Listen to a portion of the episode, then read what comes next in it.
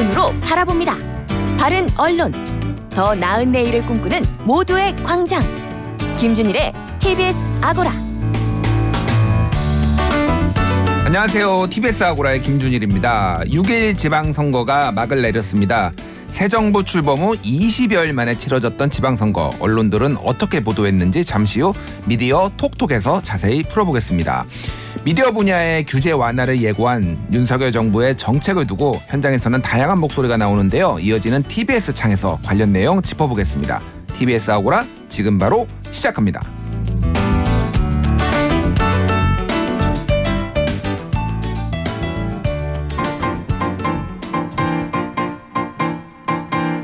미디어 톡톡. 이번 주 화제가 된 미디어와 저널리즘 이슈를 풀어봅니다. 미디어 톡톡. 흔한 남매, 연근 남매, 정상근, 박서영 기자와 함께합니다. 어서 오세요. 안녕하십니까. 예, 어 아까 전에 네. 박서영 기자님이 정상근 기자님 그 이발한 거를 바로 알아보더라고요. 음, 어, 그 네. 흔하지 않은 남매예요. 관심 좀 꺼주세요. 아, 네. 알겠습니다. 네. 네. 머리가 커서 머리의 변화를 사람들이 잘 보였습니다. 아, 그렇군요. 아니 좀 스타일 바뀌긴 바뀌었어요. 머리에서 잘 보여서요. 네? 네, 느낌 있게 바뀌었어요. 아 느낌이요? 네. 어, 느낌 꺼주세요.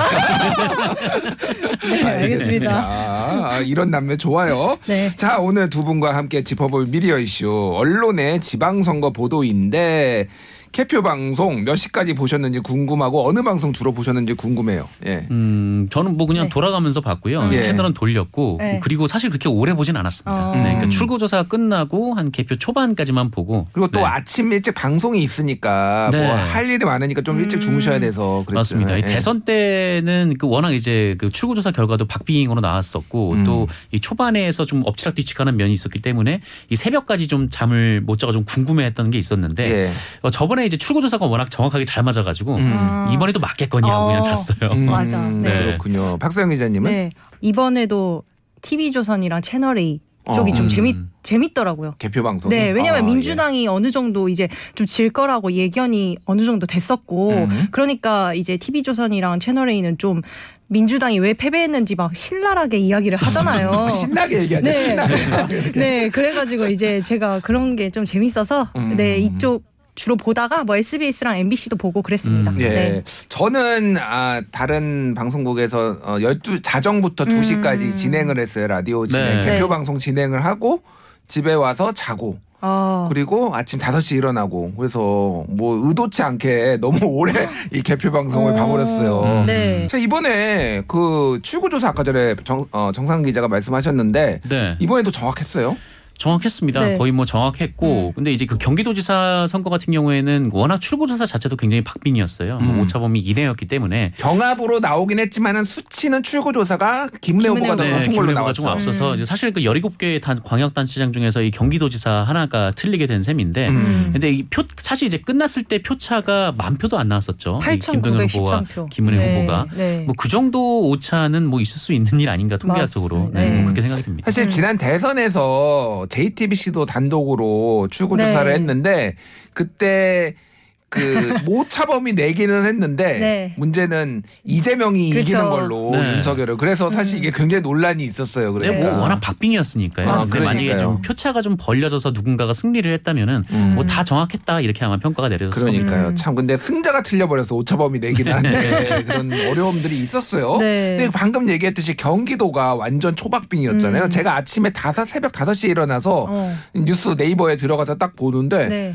수백 표 차더라고요. 네. 어, 아, 그 시점부터 좀 역전이 일어나기 예, 시작했죠. 예. 그러니까 정확하게는 네. 5시 30 32분, 정도? 32분에 30딱 역전이 일어났는데 네. 수백 표 차로 좁혀져 있는 거 김동연 음. 후보가 추격하는 걸 보고서 와 이거 네. 재밌겠다. 그리고 저는 이제 기자고 기자 출신이니까 음. 언론들 난리 났겠는데 그 생각을 했는데 네. 맞아요. 다를까 네. 난리 난 언론들이 네. 좀 있었네요. 아니 저도 아침에 이제 새벽에 어. 5시부터 일어나서 아침 신문 속가보기라고 9개 일간지를 분석해서 이제 기사를 쓰는 건 예. 일을 2일 날 하게 됐어요.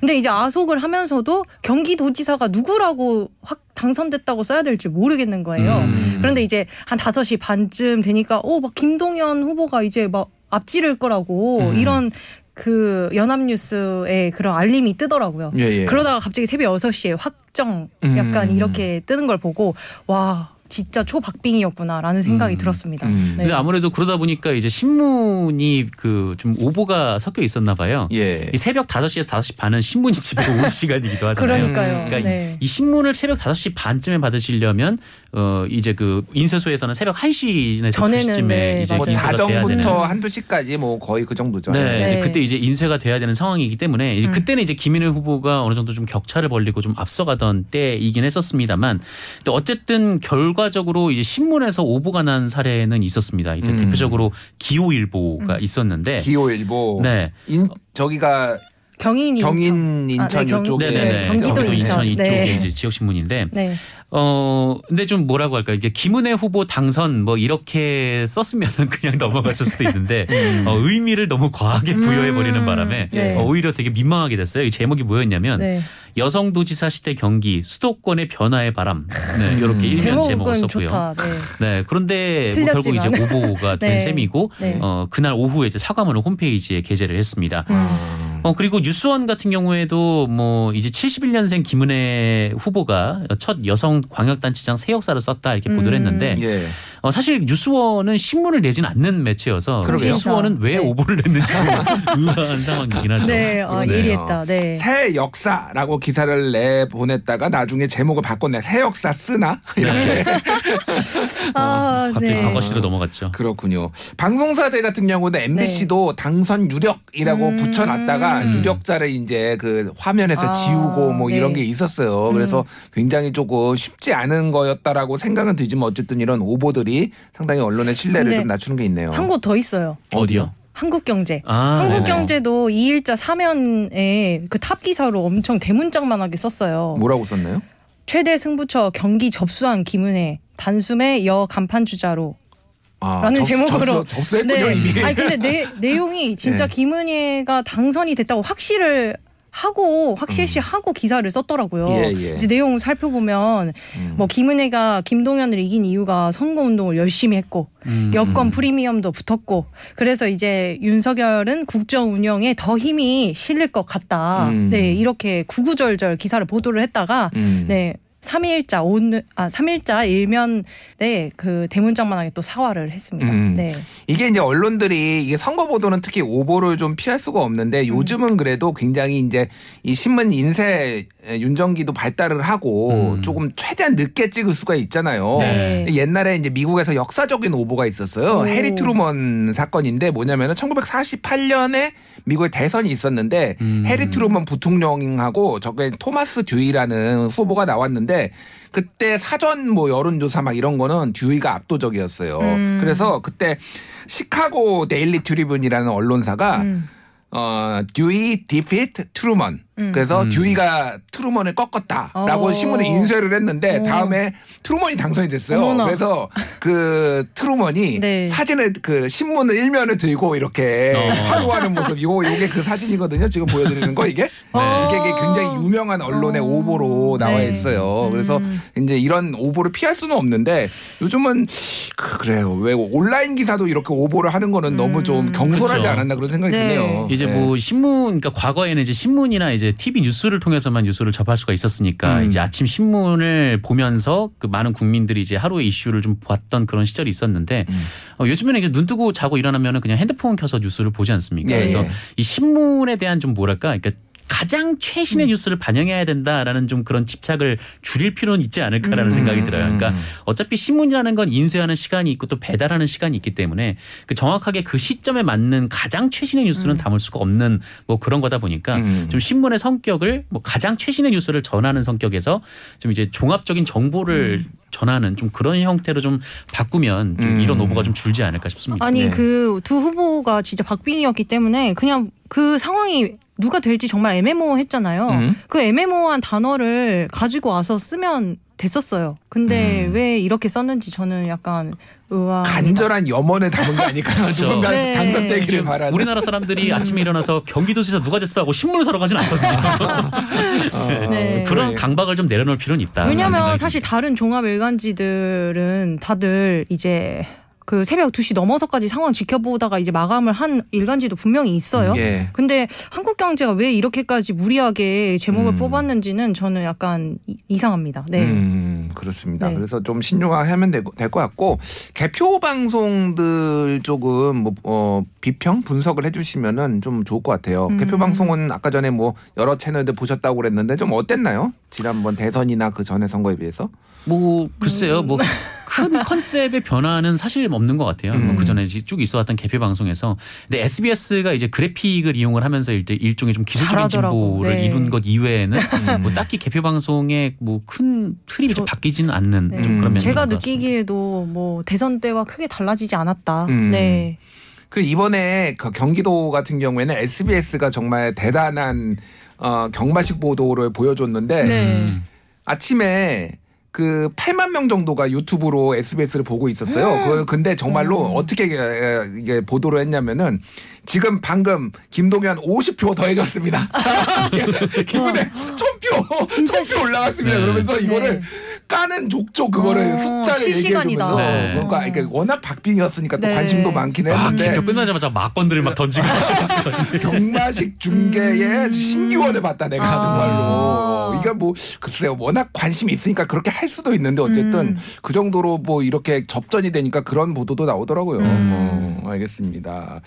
좀 아쉬웠던 점이 있다라면 뭐 어떤 게 있을까요? 어 기존에 있던 그 지방 그 기존의 선거 보도의 좀 문제점 그러니까 그런 좀 정형들이 이번에도 여전히 고쳐지지 않고 나왔던 것 같은데 음. 일단 첫 번째로 뭐 지방 선거는 특히나 이제 후보자들이 워낙 많으니까 여론조사가 또 굉장히 많았던 음. 선거였다 뭐 예. 이런 생각이 좀 들고 아, 네. 그래서 제가 세봤어요. 이게 여론조사를 하게 되면은 그 중앙선거여론조사 심의위원회 홈페이지에 게재를 하지 않습니까? 음. 거기에 이제 그 몇 개나 있나 네. 여론조사가 음. 세봤는데 예. 5월 19일부터 이제 선거운동이 공식적으로 시작이 됐고 음. 그때부터 이제 제가 5월 30일까지인가 그때만 이제 통계를 5월 31일 5월 30일까지 어 그때 이제 통계를 좀 내봤는데 어 10일 동안 총 몇 개가 나왔을 것 같으세요?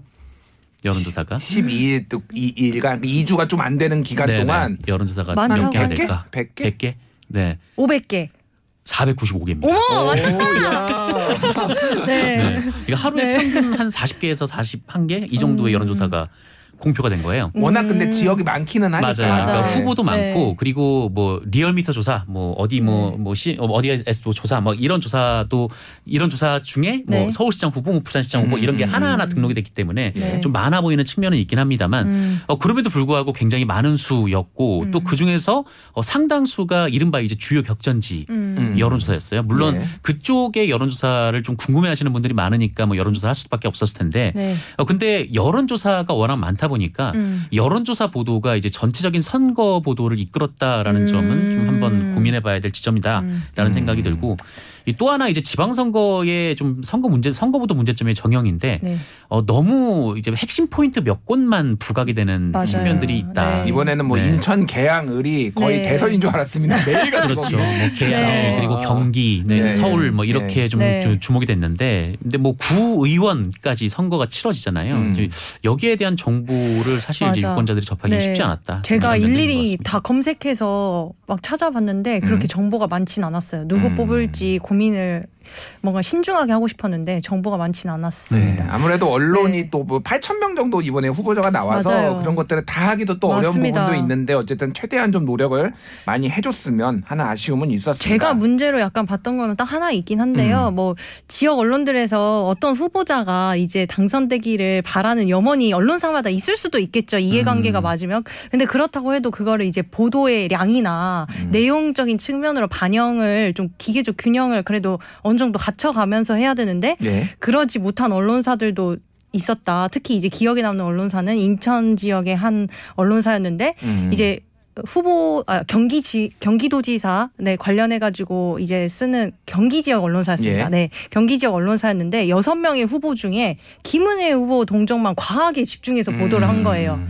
예. 네, 근데 이제 다른 후보자들에 대해서도 좀 집중 조명을 해서 균형을 음. 좀 맞추면 좋지 않았을까라는 생각도 들었습니다. 네. 알겠습니다. 예, 균형을 좀 최소한 맞춰주는 선거 보도 필요하죠. 잠시 전하는 말씀 듣고 다시 돌아오겠습니다. 미디어 비평 프로그램 TBS 아고라 저는 김준일이고요. 오늘 미디어 톡톡 정상근 박서연 두 분과 함께하고 있습니다. 기억해둘 good news 꼬집어둘 꼬집어 줄 bad news 선정해 보겠습니다. 일단 good news 정상근 기자 어떤 거 가져오셨죠? 네, 저는 뉴스타파 보도 가져왔고요. 음. 어, 기사 제목은 울진 산불 재난은 또 다른 차별을 낳는다라는 제목의 기사였습니다. 어, 지난 3월에 그러니까 울진 경북 울진하고 이제 강원도 일부 지역에 산불이 났었는데 예. 그 우리나라 역사상 가장 오래 지속된 산불로 어. 기록이 됐죠. 음. 어, 항상 이제 이 뉴스가 뭐 아무래도 이제 큰 뉴스니까 이 뉴스를 저도 이제 브리핑을 하면서 음. 뭐 얼마의 살림이 탔다 그리고 음. 뭐몇 개소의 뭐 이제 시설물이 탔다 뭐 각 그 주택이 몇 채가 이제 소실됐다 어, 이런 보도 그 쭉 전하긴 했는데 네. 사실 이게 다 사람이 사는 곳이잖아요. 음. 그 산도 그렇고 예. 음. 뭐그 집도 그렇고 뭐 시설물도 그렇고 사람이 있고 사람이 거주하는 곳인데 어 실질적으로 언론에서 뭐 이런 보도들이 뭐 이렇게 쭉 이어지곤 하지만 어 실질적으로 그 안에 그러니까 몇 개소가 불탔다라는 그 짧은 말 안에 담겨 있는 어 실제로 거기 거주하고 있는 사람들이 처한 상황들 그리고 이분들의 과거와 이제 앞으로의 미래는 또 어떻게 될 것인가 음. 또 이런 부분에 대해서는 잘 주목이 안 되는 측면들은 있어요. 그러니까 예. 워낙 또 큰 대형 재난이다 보니까 어, 그런 데 이제 뉴스타파에서 이제 당시 이제 그 울진군에 사는 그 산불로 집을 잃으셨거나 아니면 이제 다른 피해를 입은 분들의 이야기를 어, 좀 모아서 이제 뉴스로 만들어낸 거죠. 예. 이게 음, 그 홈페이지에서 이제 텍스트 뉴스로도 볼 수 있고 그리고 이제 17분짜리 뭐 일종의 이제 다큐멘터리 형식의 뉴스로도 이제 유튜브나 이런 다른 플랫폼을 통해서 전할 수가 있는데 어 굉장히 좀 절절합니다. 그러니까 뭐 음. 이분들에게 뭐 구호 물품이 쏟아졌다, 뭐그한 나라에서 얼마를 지원한다, 뭐 이런 보도들은 굉장히 많지만 어, 실질적으로 이분들이 그것을 잘 받고 있는지 음. 또 음. 그 실질적으로 나라에서 보상을 하는데 또 그 그분들이 이제 좀 잃은 만큼의 보상이 또 이루어졌는지 뭐 이런 부분들에 되게 집중해서 이제 썼고 또 이분들이 또 어떤 삶을 살아오다가 이런 대형 재난을 맞아서 삶이 어떻게 파괴됐는가에 대해서 쭉 써놓으셨기 때문에 예. 어 읽는데 도 굉장히 좀 마음이 아프지만 그래도 이제 쭉 잘 읽히는 기사이기도 했고 음. 어 그리고 또 좀 뭐랄까 이 좀 그 보상금 체계를 좀 조정해야 할 때 필요성이라든가 좀 여러 가지 좀 사회적 문제들을 고민하게 했던 그런 기사였던 것 같습니다. 음, 아무래도 그냥 단순히 텍스트나 숫자로만 보던 재난을 현장에서 어떤 사람들이 어떤 뭐 어려움을 겪는지 네. 또뭐 차별이라든지 뭐 이런 뭐 제도적 문제점 이런 것들을 좀 꼼꼼하게 짚은 것 같네요. 어, 이 기사 꼭 한번 읽어보셨으면 좋겠습니다. 근데 지금 뭐 최근에 가뭄이 어마어마해요 지금 아, 비가 맞아요. 와가지고 그래요. 이게 예. 작년 음. 같은 경우에는 5월에 한 100mm가 넘게 비가 왔었는데 음. 올해는 10mm가 안 왔다 그러더라고요. 그 충남 같은 경우에는 뭐 한 5mm밖에 안 왔대요. 네. 그래서 예, 음. 지금 뭐 역대급 지금 뭐 그래서 지금 이런 산불이 계속 날 수도 있다. 네. 아. 그리고 북한도 지금 가뜩이나 식량난으로 어려운데 음. 가뭄 때문에 지금 난리가 음. 났다고 합니다. 지금. 자 박사영 기자가 네. 선정한 굿뉴스 어떤 건가요? 아, 저는 경향신문 기사를 가져왔는데요. 음. 어, 그 제목을 달았어요. 현대판 음서재 대입 스펙. 필부 필부는 상상도 어려운 호합한 대입 스펙 이렇게 만들어진다. 음. 또 이제 두 번째 기사 대학 입시용 논문 A4 한 장당 18달러. 논문 대필 시장의 국제 분업 구조. 어. 아, 그 어쨌든 제목만 보면 느낄 수 있듯이 예. 돈으로 스펙이 만들어진다. 대학 가는 스펙이 만들어진다. 이런 식의 기사인데 이걸 약간 좀 적나라하게 보도를 한 기사예요. 잠깐만요. 요게 그러면은 한국 대입 입시인가요? 미국 대입 입시인가요? 한국 대입 입시랑 미국 대입 입시랑 음. 한국인 자녀? 네, 아, 자녀들이, 자녀들이. 네, 그 부모의 경제력에 힘입어서 음. 어떻게 이제 대학을 가는지, 돈을 써서 대학을 가는지, 음. 네, 이런 내용을 좀 담고 있습니다. 경향신문 기자들이 열심히 취재를 해서 음. 이모저모 여러 상황들을 보도한 기사예요. 한국과 미국의 스카이캐슬 뭐 이런 이런 느낌이네요. 그러니까. 예. 어. 하, 그래서 저는 뭐, 뭐, 옛날 제가 이제, 그러니까 서울 사람도 아니고 음. 시골 사람이라서 그런지 뭐 예. 한 30만 원, 40만 원 학원비 음. 이 정도 내고 다닌 거 생각하면 여기 기사에 나온 걸 보면 2년간 1억 5천만 원.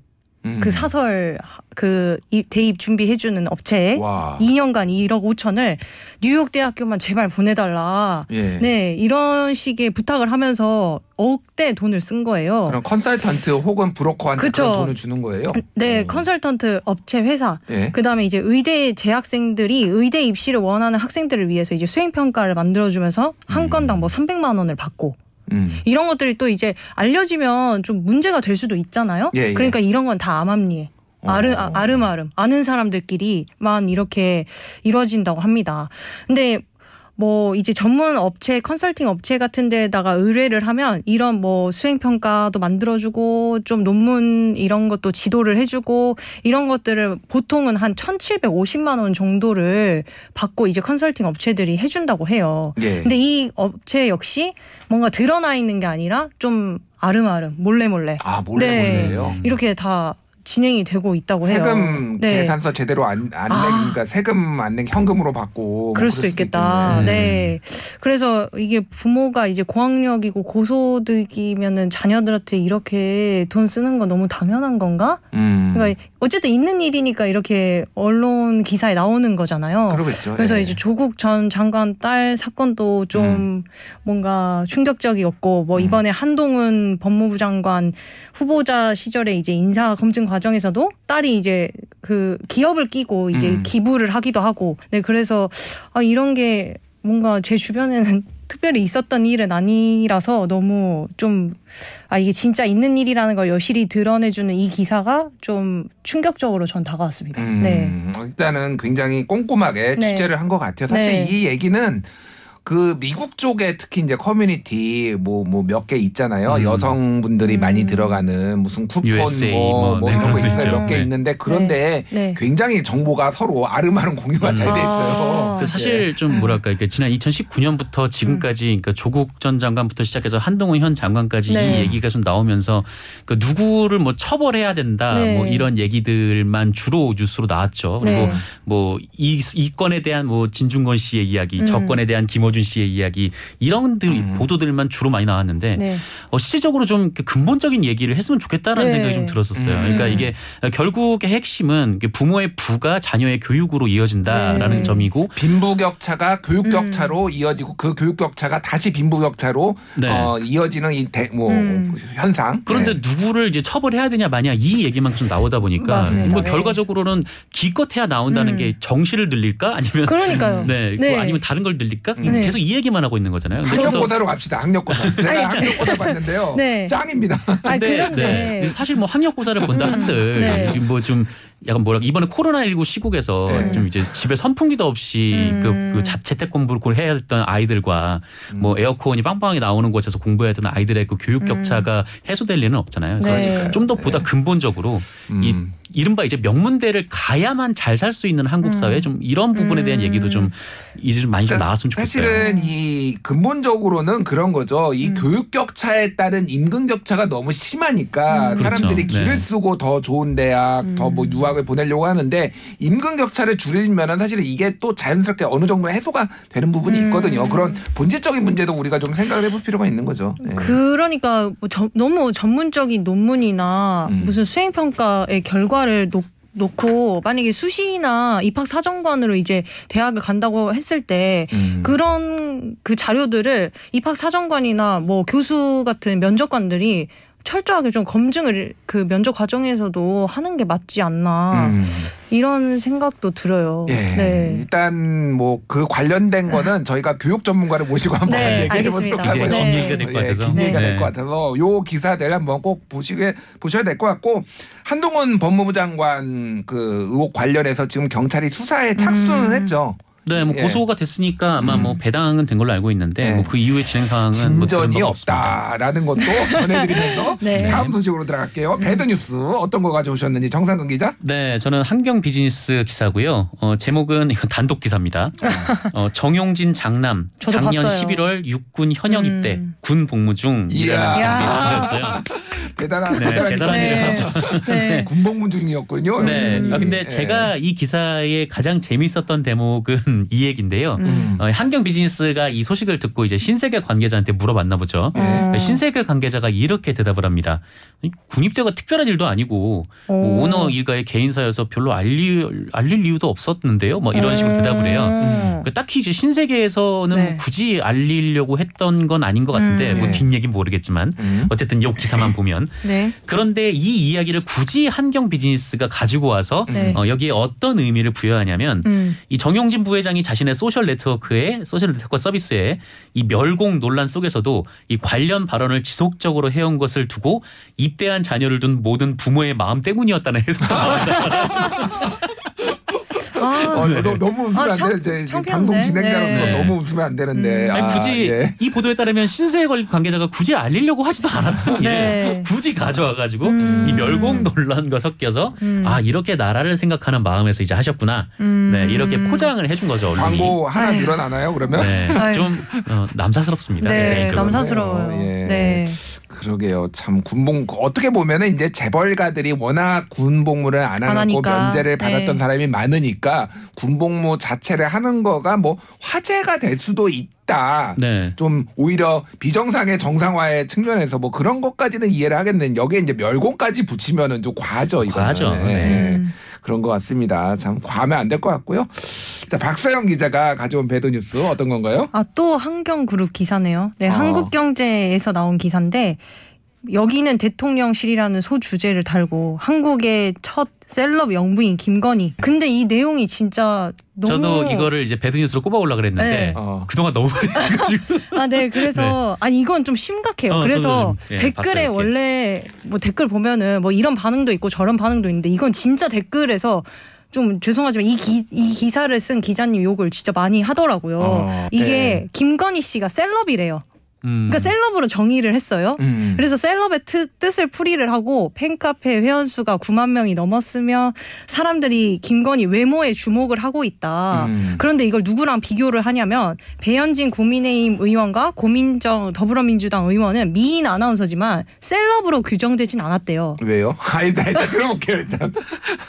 왜냐면 예, 예. 뭐 눈이 크고 이분은 피부가 곱고 170cm의 늘씬한 사람이고 전시회를 이전에 기획을 했는데 그 수준 이 너무 높고 음. 커리어 우먼이고 되게 아무튼 혁신적인 뭔가 여성이다 이런 그냥 칭찬 일색. 그러니까 외모는 음. 사실 의미가 없어요. 그냥 아, 그이 기자님께서 그렇게 느끼셨나 봐요. 김건희 여사에 대해서 음. 되게 미인이고 뭐 피부가 좋고 키도 크고 음. 전시회도 잘 기획하고 이렇게 일도 열심히 하고 그럼 그게 음. 다인 기사였어요. 그렇군요. 그래서 이게 왜 진짜 이렇게 크게 실려야 되는 기사인지 이게 닷컴이나 진짜 인터넷 대응을 하기 위해서 쓴 기사가 아니라니까요. 어. 그 일종의 이제 그 네. 기자 칼럼 같은 형태. 네, 맞아요. 아, 네. 그러면 이게 신문에도 나간 건가요? 그러면? 어, 아마 그랬을 신문, 거예요. 신문에 네. 나간지 한번 어, 확인해봐야 될것 어, 같아요. 네. 어, 그렇군요. 네. 대단한데요. 그 이거는 그때 형광등 아우라 이후로 이 정도로 어, 하는 거는. 근데 예전에 그거 기억하실지 모르겠는데 그 김건희 씨, 그 김건희 여사 팬카페 있잖아요. 네. 네. 건희사랑 강신업 변호사 그 여성조선하고 인터뷰를 아, 했는데 예, 맞아요. 네. 거기에서 김건희 씨가 요청을 해가지고 내가 팬카페 만들었다를 제목으로 음. 여성조선에서 뽑았는데 그게 그날 오후에 그 음. 제목도 바뀌고 내용도 삭제됐다 뭐 이런 논란도 음? 있었잖아요. 네, 맞습니다. 어. 이게 굉장히 좀 네. 논란이 있었죠. 그러니까 팬클럽을 이 영부인이 요청을 해서 만들었고 어. 영부인이 사진을 줘서 그 사진을 어, 팬클럽을 통해서 공개를 했다. 음. 이 인터뷰 내용이었는데 그리고 이번에 네. 대통령 집무실에서 사진 같이 찍은 것도 팬카페에 팬카페, 먼저 네, 뿌려서 맞습니다. 그게 또 음. 이제 또 공 공적인 라인은 통하지 않았다 논란도 있었는데 네. 어떻게 보면은 언론이 또 이런 셀럽 만들기에 지금 이용이 되고 있는 건 아닌가 그런 좀 우려도 들고 그러네요. 이제 예. 진짜 그만 그만했으면 좋겠어요. 예. 네, 언론들이 김건희 여사가 왜 이렇게 게- 뭐 예쁘고 음. 뭐 옷을 뭐를 입고 진짜 뭐 셀럽으로 규정이 된다라는 것까지 왜 굳이 언론이 보도를 해야 되는지 진짜 음. 모르겠습니다. 그것도 뭐 네. 패션지나 이런 데가 아니라 한국 경제 뭐, 뭐 조선일보 이런 데서는 네. 조금 자제를 하고 네. 그렇죠. 정론으로 좀 갔으면 좋겠습니다. 네. 예. 오늘 미- 어, 이야기는 여기서 정리를 하겠습니다. 미디어 톡톡 정상근 기자, 박서영 기자와 함께했습니다. 두 분 감사합니다. 고맙습니다. 감사합니다.